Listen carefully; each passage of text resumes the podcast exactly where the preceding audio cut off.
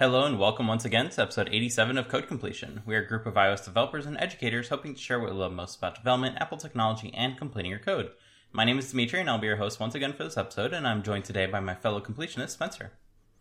Hey there. So last week was W W D C, and there was a ton of new information uh, that came out. Uh, so we decided to pick like one focus group of that um, and focus on it. Uh, so SwiftUI specifically got a ton of useful additions this year, and I think it's, I don't know if like this marks its glow up moment, because Apple did uh, specifically call out like, hey, we kind of expect this to be the future for our platforms, and yeah. AppKit and UIKit are uh, still supported like Objective C, but kind of on their way out. Um, and uh, they, they strongly held held that opinion, whereas lots of people like on Twitter as usual are like, well, that's great and all, but SwiftUI is not uh ready yet. Um and it's it's very interesting, because you have you definitely have two camps of people. A camp that is completely fine using SwiftUI for everything and seems to run into very few uh issues with it, like in the grand scheme of building a a well-built app.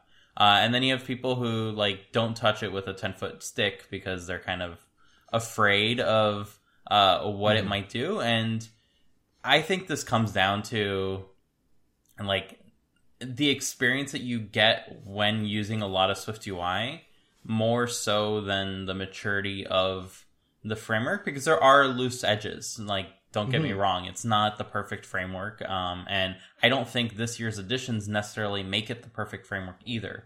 Uh, but if you do get to know it quite a bit, uh, then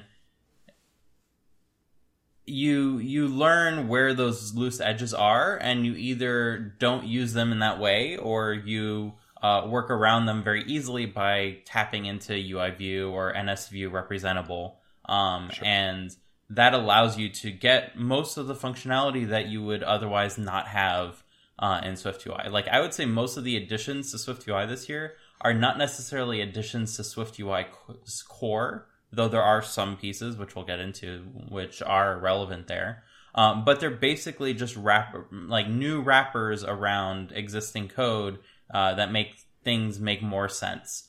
Um, so...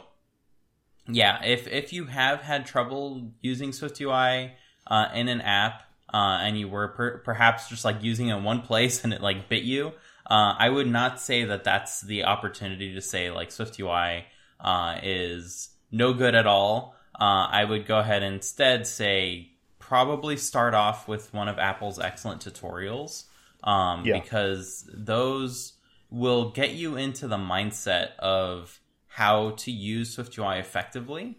Um, and if you are using SwiftUI effectively, then you will run into less of the sharp edges uh, that still exist in the framework that might never necessarily go away. It's, it, they're sharp edges because the framework is not really meant to be used in that, in that way, or because those parts of the framework rely heavily on bridging uh, UIKit or AppKit to SwiftUI, and therefore, there's a ton of moving parts that might break at any one given moment. Um, so uh, I had like a, a, a deep dive on this thought process on Twitter, so I'll link the thread uh, in the show notes. Um, but th- that's like where I would say SwiftUI stands. What, what would you say, Spencer? Yeah, I think you're exactly right, where it seems like there are a lot of kind of, I guess I would call them like quality of life improvements, but nothing like... Um, I can't, now I can't remember exactly how you said it, but nothing kind of to its core, but kind of some, um, yeah, ease of use type of thing. So like one thing I can think of is I, I'm fairly sure we've talked about this in a, in a previous episode, but like, um, making two views have the same width, right? And kind of mm-hmm. figuring that out. And Dimitri shared an awesome uh, snippet of code that would do that. Um, in one of the sessions, and I can't remember which one, I, they're all blending together. um, they go over how you can make uh, like buttons have the same width, or I can't remember if it's buttons or segmented controls, but like It's, you know, three buttons with some short text, some long text, and some other medium text maybe. Um, and SwiftUI's kind of behavior would be to uh, just size it appropriately to the size of the text. But he, the whole thing was, what if you want them all to be the same width? And so they go into some new um, A P I that will let you sort of say, hey, uh, you know, basically size this according to whatever you want. And then in that case, he said, make sure that it will fit whatever the largest text is, and then have those all be equal widths. And so sort of a quality of life thing where uh, you could do that before, but now it's it's probably going to be less code that you have to write, and it's more of a built-in thing. So mm-hmm. um, yeah, that that was kind of my takeaway. I mean, there are some new things, uh, but anything that you could do, you can probably just do a little easier now in some cases. Um, yeah, it's, like the, you, oh, go for it, it. It requires less, uh, less proficiency to get where everyone wanted to be, if that makes any sense. Exactly. Like the first example that we have here is layout, and one of the things that I came to Dimitri for probably about a year ago was how to lay out uh, that number pad in LumaFusion. Kind of have everything be equal widths. I, you know, I say like, I want this to be like four buttons wide or yeah, four buttons wide, like six buttons, uh, uh, vertically, uh, you know, how do I, how do I lay those out? And some have different sizes and stuff. Um, that was something I couldn't figure out on my own, and I needed Dimitri to help me with that.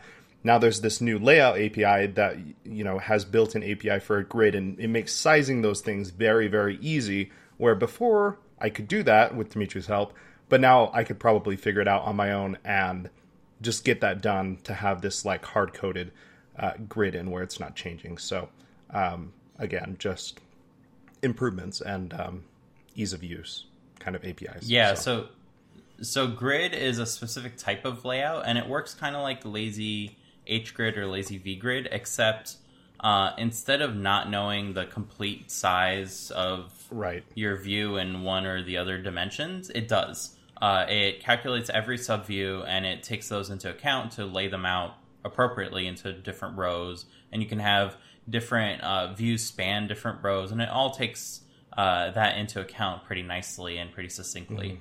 Mm-hmm. Um, now, Grid, uh, H stack, and V stack are all now part of a new layout protocol. Um, and layout protocol, I believe, is uh, a protocol that inherits from view.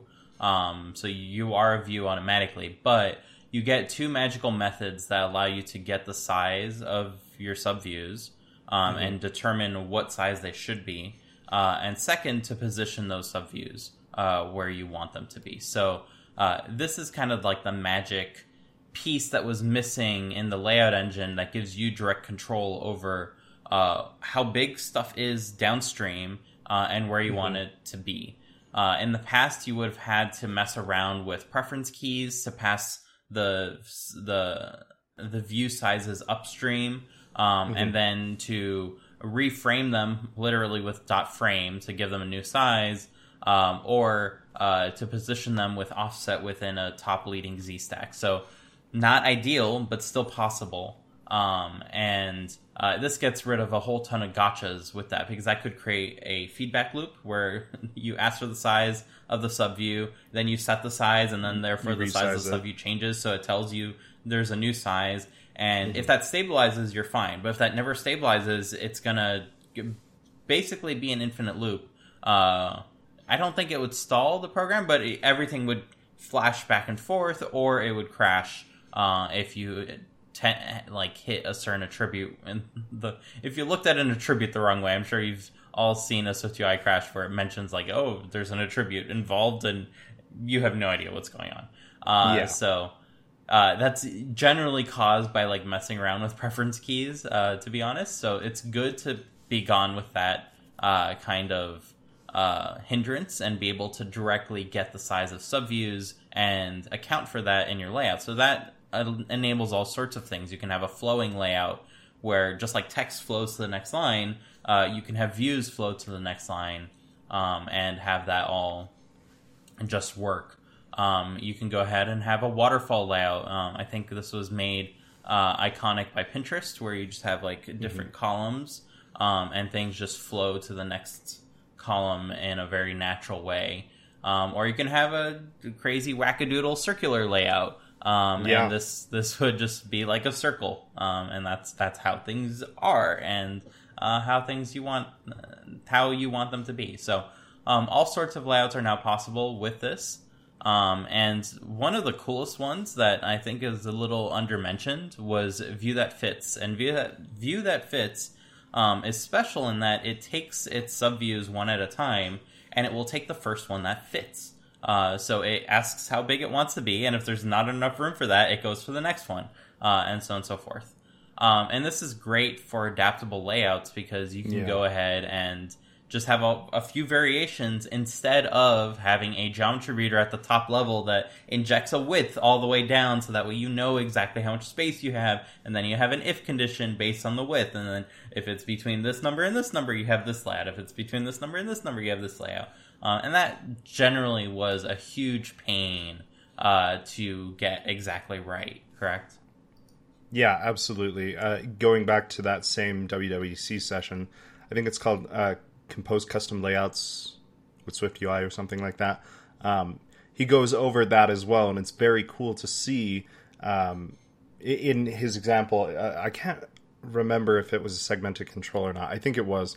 Uh, but with those equal width buttons, there was a point where I can't remember if it was due to like localization and the text being longer, but somehow he got that segmented control to be way out of the bounds of the width of the screen. And so he used View That Fits uh, to um, basically say, okay, well, if there isn't enough width that way, each button has its own full width. And then it was able to kind of correctly present those views in a way that would actually fit on the screen. So um, I'm super interested in that because... Uh, Not that we're using SwiftUI a ton in LumaFusion, but we, you know, support iPad and um, Mac with the um, Apple Silicon versions, but we also support iPhones. And so uh, making everything fit very well in a bunch of different s- screen sizes is going to be really cool. Um, so, yeah, that I thought that was a, a super cool way of doing that. And I mean, uh, he goes over, like, going back to, like, the circular views, he has an example of... Um, like ranking pets basically, and it was like a dog, a cat, and a fish um in this like very cool sort of first, second, and third kind of vertically, uh but then the actual views were kind of in this triangular circular rotating view. It was very cool to see kind of the flexibility there, but also mm-hmm. with that uh we'll we'll kind of I'm sure get into this more as we go on, but it was all animatable, and that I think was a huge part of like everything that I saw with SwiftUI is like everything is animatable, whether it's these layouts going from, you know, again like like the view that fits, maybe something changes on the screen and then um one the view that you were using doesn't work and it has to go to the next view. That's all animatable. Uh he goes to like Oh, uh, right. So like Dimitri mentioned, H-stack and V-stack are also layouts. And so what if everything is first place, everything has the same amount of votes in that dog, uh, cat, or fish thing? Well, you can't make a sort of everything fit in first place with a circular layout. And so he goes from an uh, that circular custom layout to an H-stack, putting everything on that first row. And it just animated all very fluidly. So that's... I think super exciting to just make everything um, transition well between, you know, layouts or, or whatever it is, uh, different charts and everything. So super exciting that that's kind of very, it seems very much like a first class citizen, first, you know, uh, very uh, front of mind issue to make sure that everything animates well. So, mm-hmm. yeah. And that's all made possible with a new type erased any layout um, because all mm-hmm. layouts essentially work the same way in that they have the same subviews. So this is a special type erased view that you actually are allowed to and encouraged to use uh, because it will not throw away its subviews when it happens to be a different layout. Um, mm-hmm. And that's the key piece. Um, and I think uh, part of this was the fact that uh, the closure that's now passed to layout was is not necessarily passed as an initializer. Uh, and this is a key piece because when you make an any layout, you basically have your if conditional. Oh, if it's this, it's going to be an H stack. If it's this, it's going to be a circular. If it's this, it's going to be a V stack. Yeah. Um, and you make your, your stack at that point. And then afterwards, you're calling your stack as if it were a function with curly braces. Um, and this is what the do or call as, I think it's called. Um, there's like a new uh, a call as function. There's a there's a specific protocol and feature in Swift where you can have a type be called as a function. Um, and oh. I think they're using it here uh, to uh, basically inject the subviews later. Um, and that's what makes any layout be special. So uh, it's not just uh, an any type like uh, Swift kind of introduced this year. Um, and we'll probably get over uh, go over those in a future episode. But uh, this is a brand new way to kind of shift layouts in very... very interesting ways because it gives you a lot of flexibility. So next, I would say the next biggest like thing that I'm excited about are new support for good previews throughout Xcode. So it seems like Apple focused a ton on get making sure that previews in SwiftUI uh, don't break on you anymore. Uh, they are always running. You don't have to make a ton of like in the past, you were limited to fifteen previews like that you make yourself. Uh, now you don't have to make those fifteen previews. There are like automatic preview sets for dynamic type, uh, accessibility, nice. Device sizes. That's just all supported. Uh, so you don't really have to make a ton of previews yourself, and you can just take advantage of Xcode's pre-built views uh, into uh, these different previews. Um, and I, I am definitely excited for this. Yeah, that's super cool. That's one thing that we talked about last week where we I think we both lamented that previews were not quite up to snuff, at least what we thought they could be. So I'm interested to see. I didn't catch a ton of that, and maybe I just wasn't paying attention. But um, did they mention anything with like... Um, I, I don't know. I mean, maybe maybe the, the sessions themselves are a little misleading. It seems like the previews just always, always, always update, you know, and refresh as soon as they put in more code, like their code snippets. Uh, mm-hmm. Did they mention any improvements there with like um, modifying code, it actually resuming on its own? Or yeah, they did. So uh, specifically, they called out that uh, the update cadence is now dynamic, so it's no longer... oh, if you're typing and you now have some like errors, it's going to pause your preview and then like nothing is going to work. Um, so along with Xcode fourteen's new like error handling, where if you have uh, if you have a source code error, uh, then as you start fixing it, it'll kind of gray it out because it knows you're kind of working on it, right? You you've recognized that the error exists, and Xcode has recognized that you're trying to fix it. Um, so it stops like getting in your way. Uh, and it seems like the previews will just continue running during this period. They just won't necessarily update until the next point in time where it's compilable. Uh, so this means that the previews basically should never pause. Um, they also mentioned that uh, it will like try and automatically build an app to kind of contain the preview in the case of packages and stuff like this. Um However, I still ran into like some compatibility here in uh, the app we're working on. Uh, so I'm not sure if it still needs some uh, specific work. If I needed to mark all my previews as public, I don't really know exactly what what was wrong there. But uh, there are still some uh, some parts that seem to be in flux in this new beta of Xcode. Uh, but generally speaking, uh, it seems like things should be a ton uh more capable uh in the long run. That's great to hear. That's yeah something that's been a sticking point for me is just you change one thing and like you said, I, as soon as Xcode realizes there's an error, it's like, no, I gotta stop, I can't do this.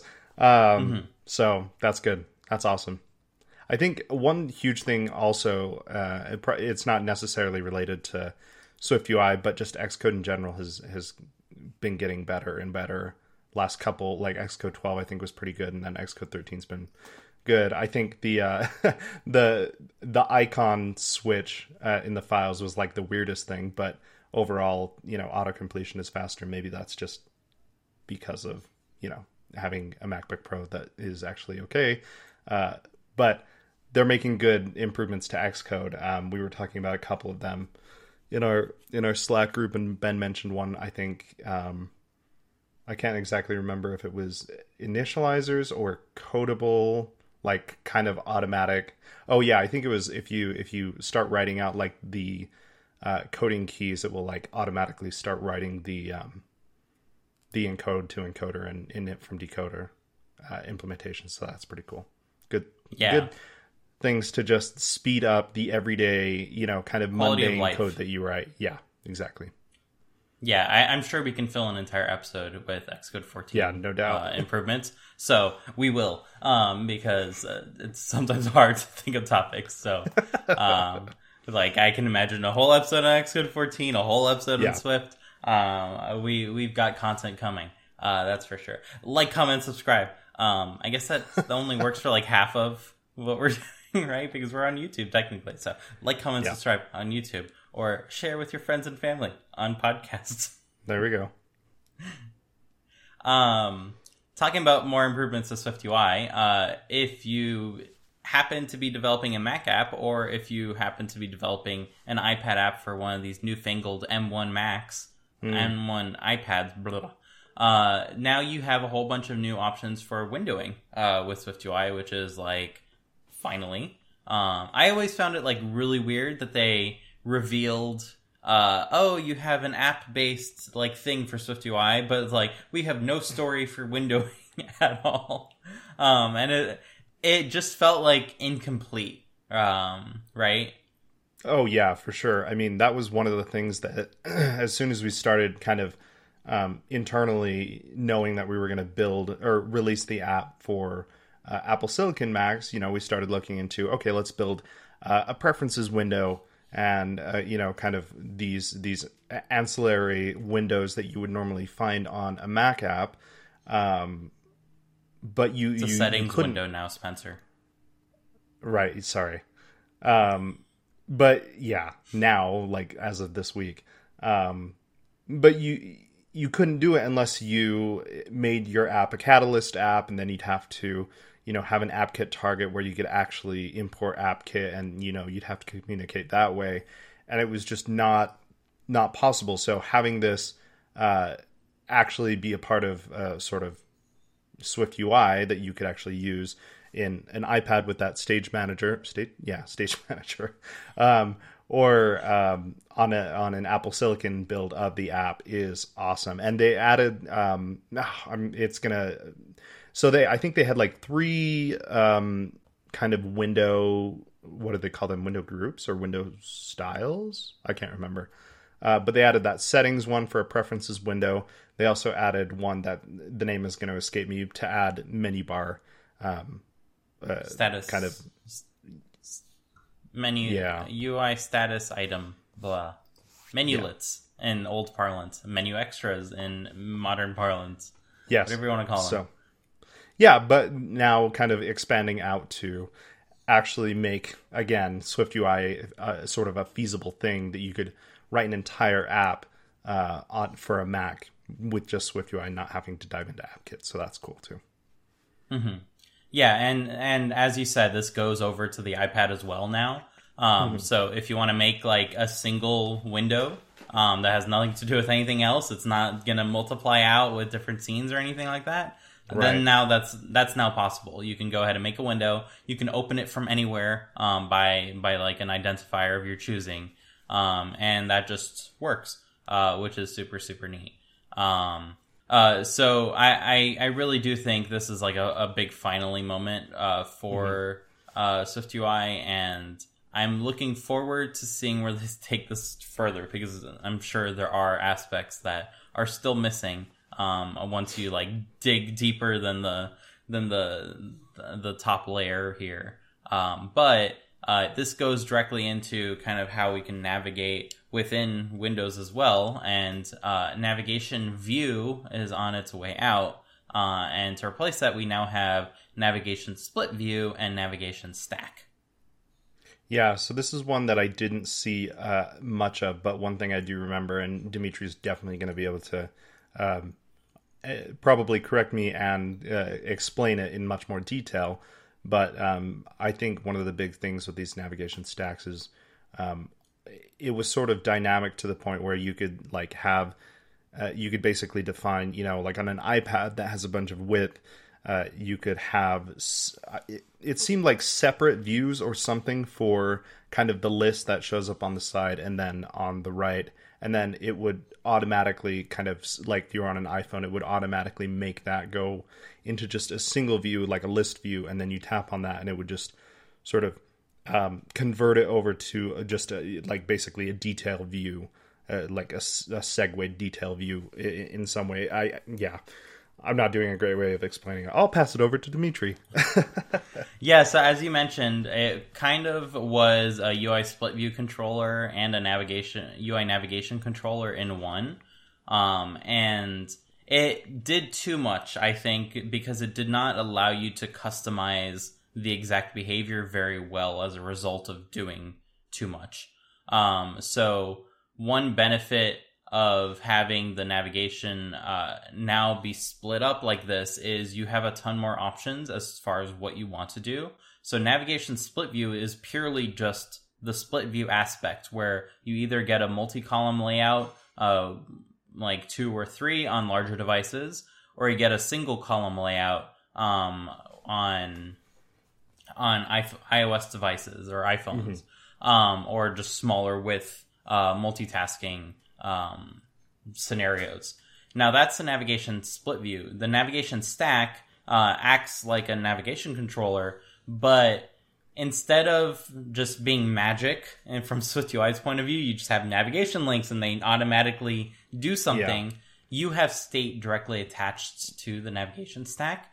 Um, and this is important because it allows you to go ahead and record the state or set the state directly. So you can have a navigation path or a list of navigation items. Uh, you pass that to your navigation stack. And then if you have a navigation link, you can automatically allow it to append to the navigation stack that it's within. Um, or you can go ahead and skip navigation links entirely and manually add or remove uh, from your navigation stack. And the way navigation oh. stack redirects to the next screen is you have a bunch of handlers for the type of data that you might encounter within your path. So right. if you have a bunch of homogeneous data, like uh, you're looking at uh, menus in a recipe app, for instance, or a restaurant uh, finding app, for instance, uh, then you can have a handler for menu. Um, and then anytime a menu thing gets pushed, it will build that view. Um, right. Or you can have a handler for something else. You can have mixed handlers, um, and they will each individually uh, kind of go in different directions on your behalf. So uh, there's a whole ton of flexibility there uh, that really allows you uh, to customize the navigation in a way that just wasn't possible. Like you used to be able to have like a state that you can say, oh, the navigation link is enabled or not, uh, and it never uh-huh. worked. Uh, especially for like state restoration, it was really, really broken. Uh, but now you can have uh, your navigation stack like have that state be completely restorable, um, and then you will be able to just reuse it when your app launches back up again, and you can say, "Hey, the state is this," and the navigation stack will be like, "Okay, I'm, I'm displaying this." Um, and of course, these things compose, so you can have a navigation stack within a split view, um, and it knows exactly what to do. They'll combine into one stack if you're on a smaller device. Um, I don't know what happens if you stack navigation stacks, um, but I imagine uh, something will happen. So who knows what? Um, that's kind of a problem with these kind of declarative things, is you really don't know like where the magic kind of breaks down. Um, mm-hmm. But uh, this is like Uh, an easier to reason with scenario that Apple can build testing around. So uh, hopefully that can become a supported configuration and it has a known like outcome. Uh, they combine or you get two bars, one of those two scenarios, right? Um, so that's down to Apple to figure out. Uh, but yeah. As long as it's consistent, right? Exactly. Um, so, okay. So we've definitely talked about this in a past episode where I think, I think it was you, maybe it was Ben, who said, um, you know, SwiftUI is basically maybe, I don't know if you said not ready or just it's very janky to kind of get a full app working with SwiftUI because of the issues with like navigation view. So do you think mm-hmm. uh, this stuff will solve that problem for the most part, or completely, to the point where I think it, navigation becomes a lot more of a feasible thing? It ultimately depends if you can customize the navigation bar. And I think mm. uh, they said you can. I did not watch every uh, session. Uh, there are over one hundred seventy-five sessions, which is like yeah. way more than any single person can Uh, watch in a week. It kind of reminds me of like past W W D Cs where you could watch six sessions a day. Like that was your limit yeah. because that's you had to go that's into a room and wait for it, and there's a schedule, and that was that. Um, but now, since there are a whole bunch of smaller sessions, uh, it's a lot easier to just kind of plow through a bunch of them. Uh, mm. But even at that at that blistering pace, you cannot like watch all of them. So um, uh, we will be continuing to to collect information as time goes on. Uh, and I have a few uh, a few ideas in that regard to make it a little easier. Uh, but yeah, uh, if if you can customize everything about the navigation experience, this might be something that you would want to use in your custom custom U I'd app, right? If mm-hmm. there are still some issues with customizing what things look like, then maybe you want to hold off using this just yet. Or if you still need to use iOS Uh, fifteen and fourteen sure. support, then you can't use this anyways. Um, yeah. So continue doing what you were doing. But it kind of sets a new, a good precedence for uh, future apps to be able to use it. Of course, if you're using the standard U I, then go for it, right?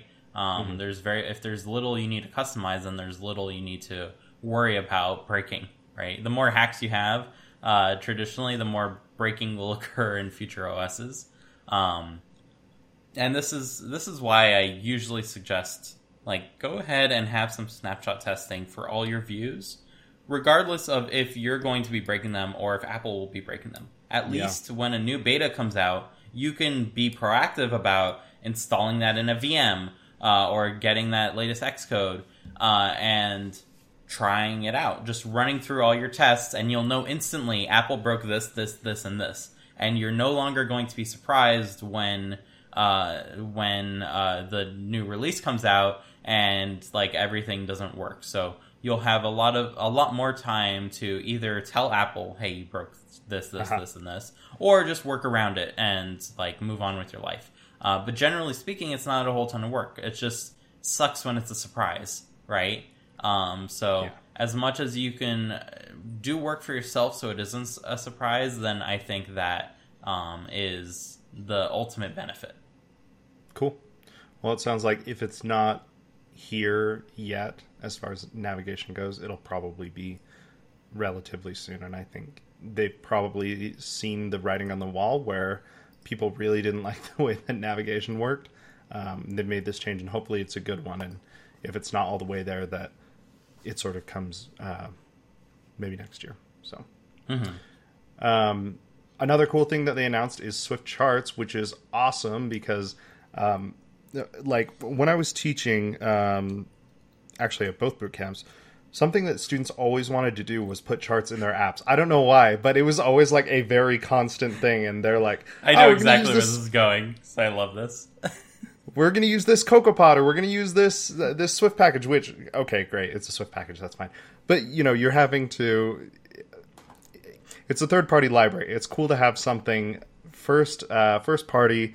And again, it's so cool. The you, you definitely watch the uh, the session or two. I think there are two sessions on Swift Charts, and um, it's just amazing how little you need to get going to get, or yeah, how little you need to sort of provide in order to get a chart up. And if you're like, oh, I I don't like this bar chart, I'd rather have it be a line or whatever.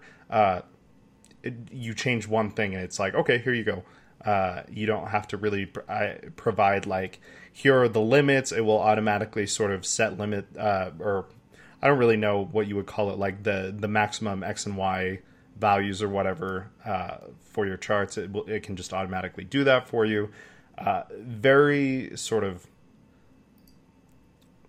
yeah, I don't know, easy to kind of get up and running, and a lot of customizability. You can have different symbols for each of your different um like bars or your different lines and everything, each point in your line. So um, I'm glazing over a lot, but super cool. And also, again, animatable. It go, there's a, just one super quick example is they have a bar chart of like, um, I can't remember exactly what it was, like a food truck or something, two cities uh, going from like San Francisco to Cupertino or something. And all, the the chart itself, it's like seven days in a week, how well they do in sales or something.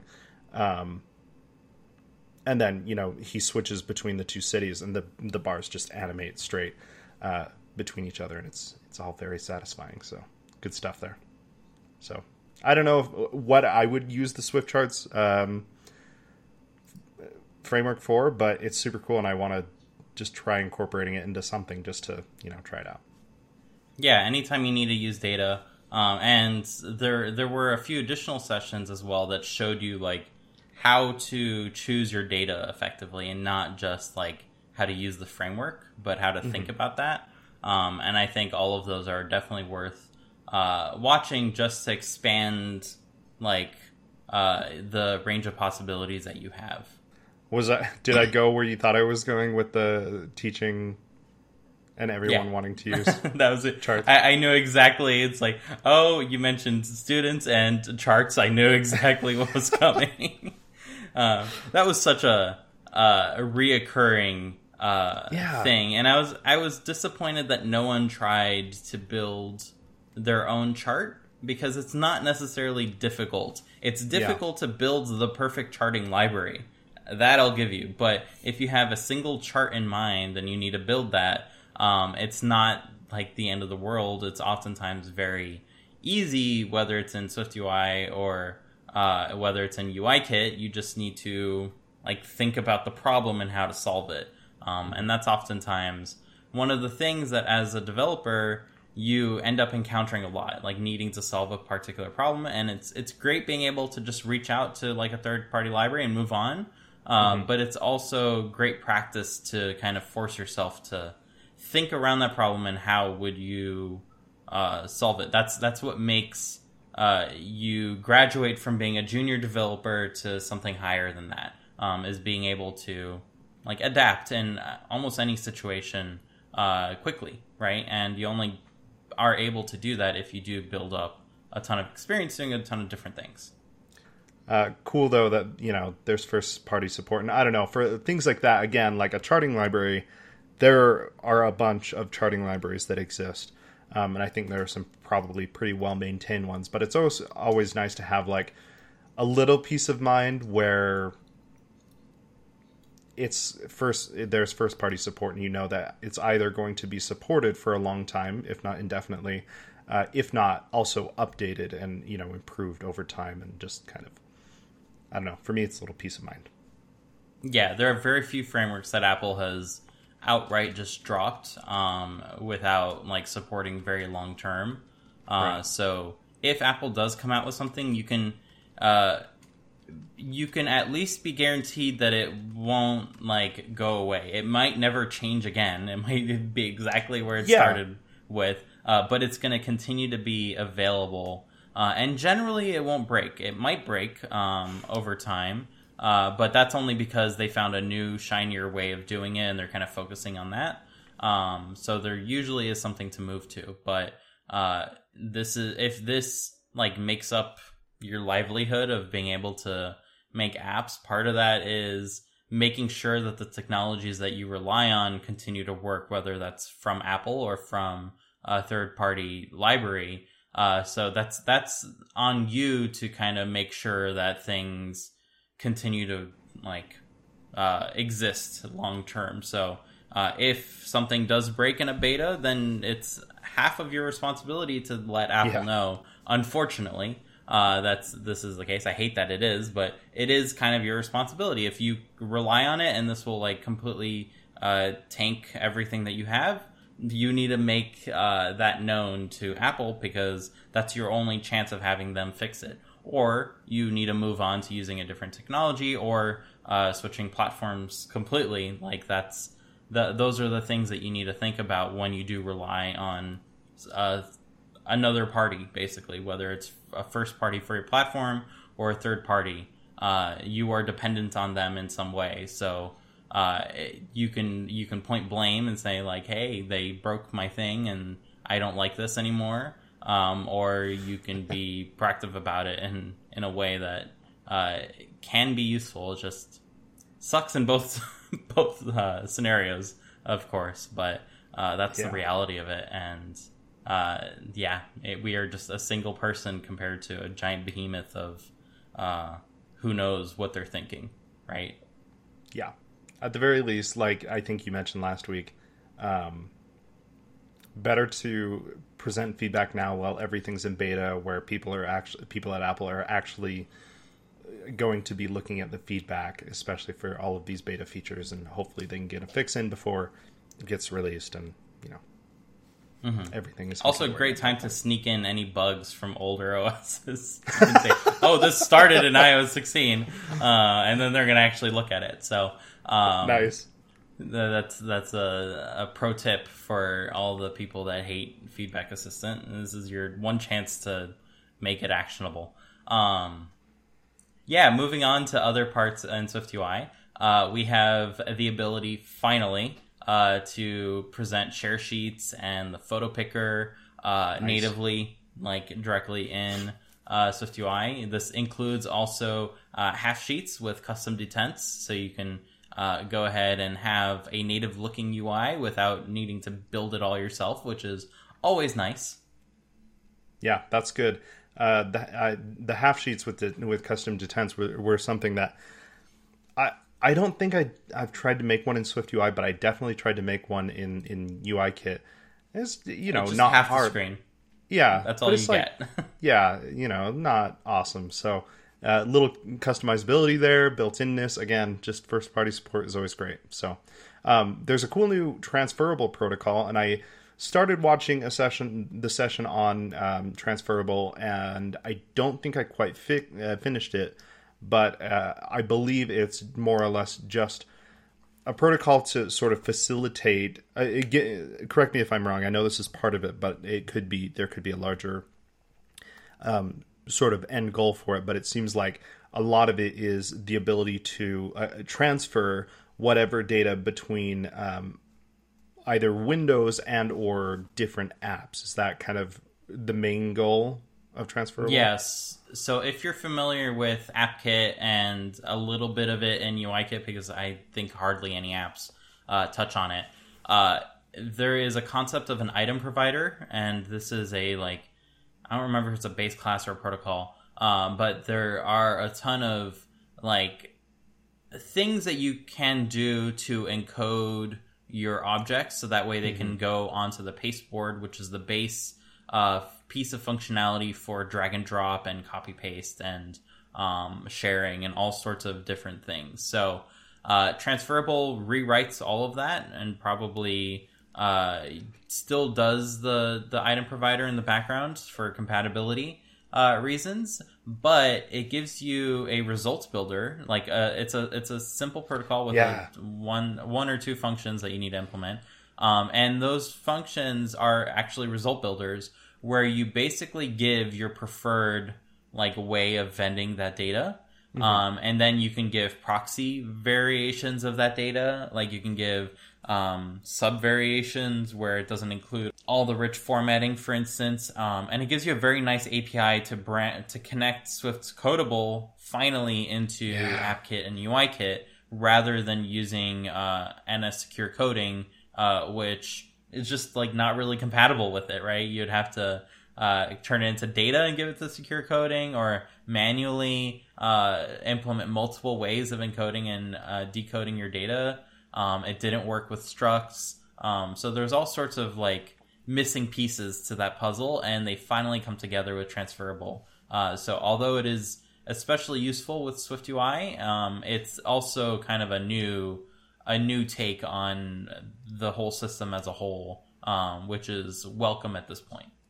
Yeah, it seemed really cool that um, it seems like this is almost like um, obfuscated like blanket layer Uh, above like Codable and stuff, where it's like if you have something that can be encoded and decoded using Codable, it would use that, but it also had things for like transferring U R Ls and just um, like sending the location at where the whatever you're transferring, wherever you're transferring to, could just grab that U R L and, and grab the data from there, and instead of has, having to pass the data yourself and all that stuff. So I think there was one other type that I also did. I can't quite remember, but yeah, super cool.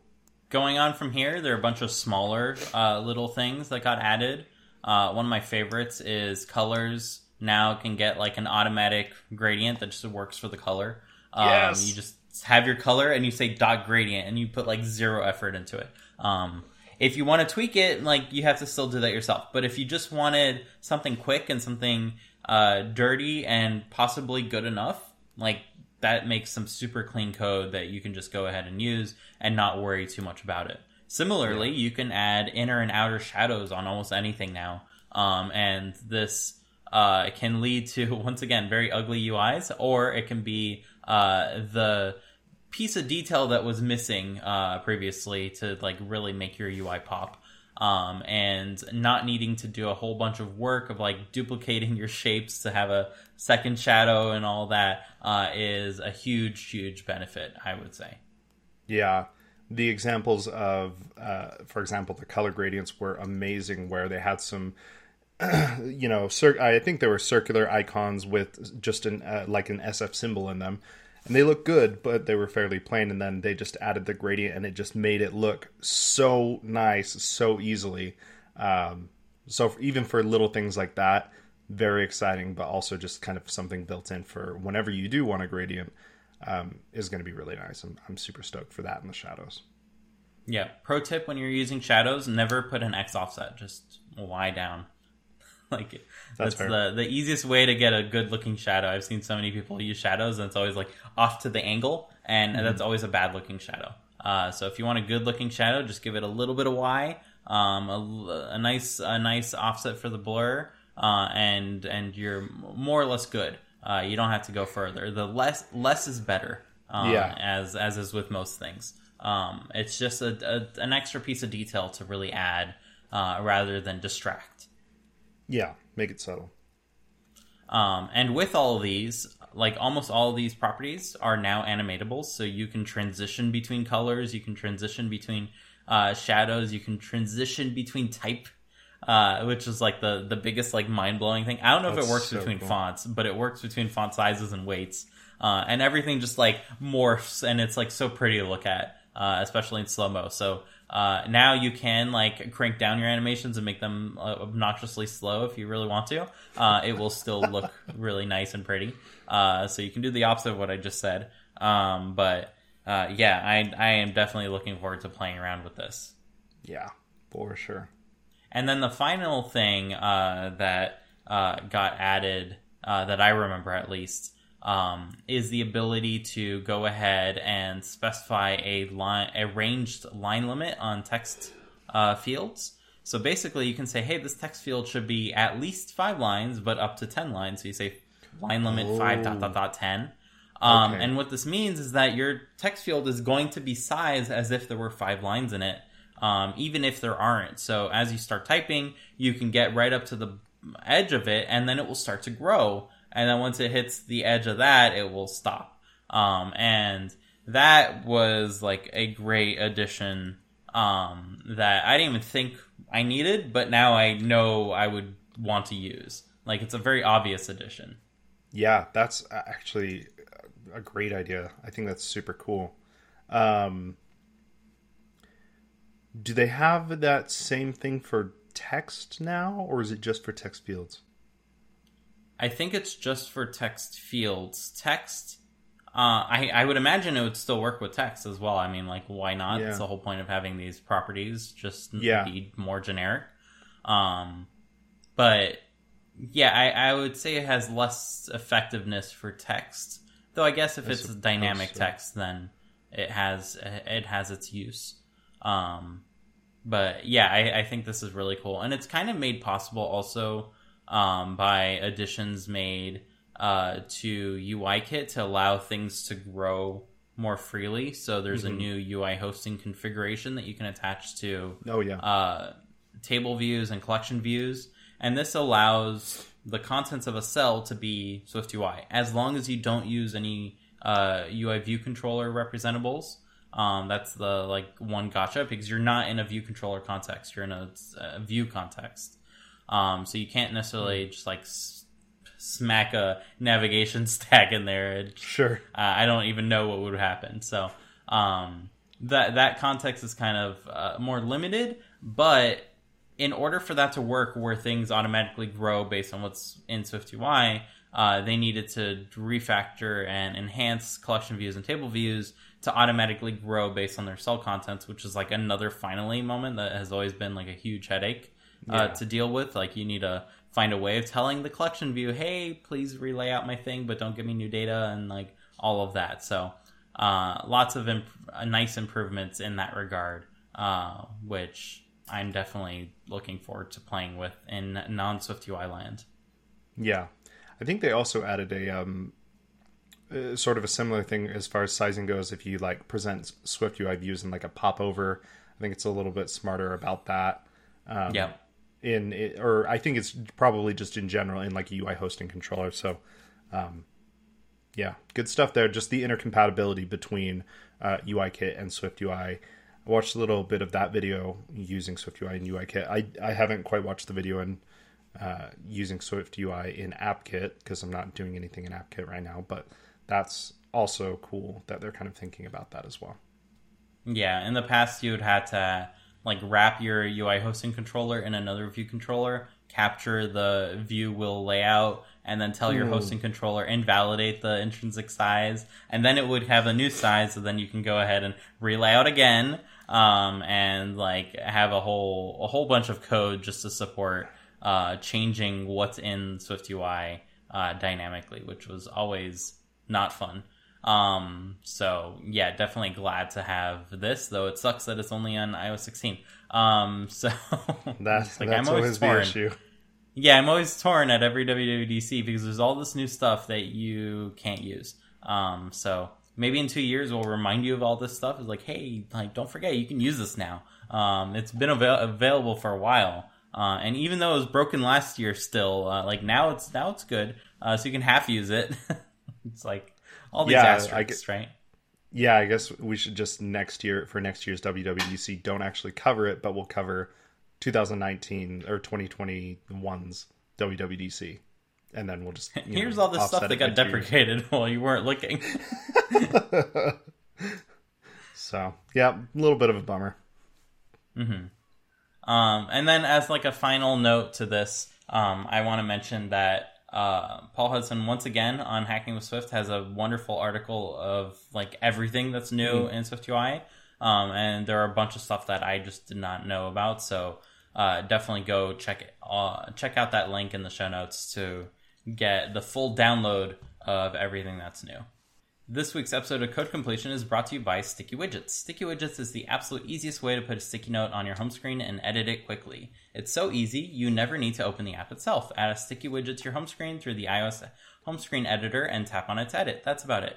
Of course, there's tons of customization options as well, font, color, text size, alignment, all conveniently located in the system's edit widget interface. Add as many sticky widgets as you like, or put them in a smart stack. Sticky widgets are digital sticky notes for your phone. Use them however you'd like. Sticky Widgets is a free download on the App Store, and additional font and color options are available for a one-time in-app purchase. Thank you so much to Sticky Widgets for sponsoring Code Completion. Check out Sticky Widgets on the iOS App Store today. So I hinted that a surprise had arrived about a week ago, um, and it's time to go over it because we're finally out of W W D C uh, craziness. Um, and that surprise is that I got early access to uh, the Opal C one camera. So this is a webcam uh, that has a four K sensor, and it looks it looks very nice. Um, And one thing that I like absolutely loved about it was the packaging is like very Apple-esque, where there's like lots of origami involved, perhaps even more than Apple's typical things. Uh, so it's a lot of fun to unbox, um, and nice. You don't get to see that because I already unboxed it. Uh, but uh, one other piece that I really like is the camera has a cover, and it's just like a magnetic cover with a piece of felt, so it just snaps into place really nicely. Um, but it covers. It protects the lens itself, so you have a nice lens, you have a nice speaker array. Um, the bottom uh, kind of mounts on any kind of monitor that you have. It kind of clips in on one side and then yeah. uh, rests via that part over there. Um, so you can position it almost any way you want based on the angle here. It has a nice springy uh, cable to plug into either your computer or your monitor uh, on the back. Um, and it has some really nice software that you can have uh, sitting directly in your menu bar to change uh, like the the basic camera parameters, or even like apply a filter, um, change the resolution, things like that. So um, overall, it's a really nice camera. I'm looking forward to uh, using it more now that I'm back at home and um, and at my like normal setup over there. Uh, so uh, definitely looking forward to it. Um, and do note that if you want one of these, they cost about three hundred dollars, and they are uh, still in early preview, uh, and therefore it's going to be a long time before uh, your request to get one kind of pans out. Um, as I understand it, there's like supply line issues and things like this mm. uh, that almost every company is dealing with. So they're just taking it one step at a time rather than opening up general access um, before they can actually physically do so. So uh, if you're interested, definitely put your name down. Um, they don't charge you until like it's time to purchase it. So uh, that's an easy way to get your spot in line. And uh, yeah, uh, definitely, definitely look forward to using it more. Cool. It looks awesome. Their, their website's like super nice, but they mentioned like it's got a gnarly, like, large sensor um on the camera. It's four K and everything. That's super cool. uh F one. Yeah, it's, it's quite the large device. Yeah, it looks chunky, but also I love it's just nice and square. The um mm-hmm. everything looks really good. So that you mentioned that it's like those smaller circles are speakers, but are they, did you mean to say mics, or they does it I, have a speaker? I thought I meant I thought I said mic. um oh. Yeah, I don't know if any of the quality is coming through, but there's a very nice texture on it, which is kind of like if you took a paintbrush and you did this. Oh, yeah, uh, yeah, okay. Where you kind of like flick the paint Splatter. in the splotches. Yeah, so there's like a gray undertone, and then there's actual texture of white, uh, oh, glossy cool, white cool, cool, on cool, top cool, of cool. it. So it's it's like a very nice uh, textured object. Um, though I realize I already managed to nick it on the, one of the corners. Um, so... Um, Yeah, very. It feels solid, um, and yeah. and so far the software seems well written, um, and yeah, uh, definitely looking forward to using it. Okay, so let me ask you this though: what about continuity camera? Yeah, the, so that that is an interesting thing that got announced and was made uh, available via betas. Uh, and that's the key word, available via betas. And I got mm-hmm. I got burned badly uh, in the betas from two years ago. I didn't even hop on the first betas. I was on the later betas. And my iCloud drive just got completely tanked um, as a result of that. I was losing stuff left and right. Um, I was able to recover some of it. Um, but yeah, I don't think I'll be jumping on the beta train again for quite a while. Um, at least until I get fully tempted. Um, but so far, so far I don't have any iPads that can run Stage Manager, um, and mm. I don't want to be using uh, Stage Manager on any of my like main machines, so it's kind of like pointless to really play around with it uh, further than that. Uh, so yeah, I don't think I'll be installing the beta on anything, so I will not have continuity camera on uh, anything. That said, the iPhone's cameras are excellent, um, especially the rear cameras on the latest flagship models. Uh, so uh, I think that continuity camera will be awesome in that regard. It seems to just work in every app too, so I could potentially like we could potentially use it for this context yeah. as well. Um, but yeah, uh, definitely something that is going to be awesome to have. I'm just not sure that like I'm going to use it a whole ton, because once you have a purpose-built device, like I don't think this is drastically worse than the iPhone for like what I want to use it for. So no, I was gonna say I would be surprised, honestly. I don't know. Ooh, it's it's a tough guess. I would be surprised if the iPhone outperforms that as a webcam. Mm-hmm. Just so because... it might It might at ten eighty, but this can do four K, and I don't think continuity camera will be pushing oh. four K, at least uncompressed, to a computer over the network. Um, I don't think that's going to be a likely scenario, right? Yeah, so. And even if it could, the sensor is much smaller on the iPhone, and you know mm-hmm. I, they're both four K, but sensor size is a huge deal as well. So, you know, uh, it would be interesting to see. The, don't forget the image. Uh, what, what's it called? The yeah, the image. Uh, They have, like, a name for it. Oh, it's escaping me. Um, like the image processing? Like that whole pipeline? Yeah. Yeah. Yeah, that whole pipeline that Apple has that, may, like, did such an amazing job on the Apple Studio display. Like, that's the best camera we have, and uh, clearly computational photography is never going to have any bumps along the way. No, never. Never, never. Come on. Especially if you update the firmware on your on your monitor and everything. Oh wait, mm-hmm. not if it's and not it might crash signed. Along the way. And um, yeah, I don't know what happened there. Like, did Apple not notice that it just does not look good for almost anyone? I don't um, know, man. Like, did they did they flub and send the wrong like uh, parts number to the manufacturer, and then they put like crap for cameras? I really don't get it. It doesn't make any sense, especially when the iPad with the same feature looks great. Um, so, like, yeah. I don't know. But either way, I'm super excited to see what... what I mean, okay, so, like, here's the other thing, though, with, with continuity camera. Even if it could do four K, you know, you, you could have it as a replacement or an alternative to the Opal. Then you can't have your phone. You know, you, you can't use your phone at the same time, and that to I me didn't is think like, of that. Ugh. I mean, not that I would generally use my phone like on a web call, but like there have been a couple episodes, especially lately, where um, I can't remember if we were checking something on the App Store, but I did have to grab my phone while we were recording. Um, so there's also that. It's just, you know, uh, unusable while it is being used as a webcam. So that's kind of a bummer as well.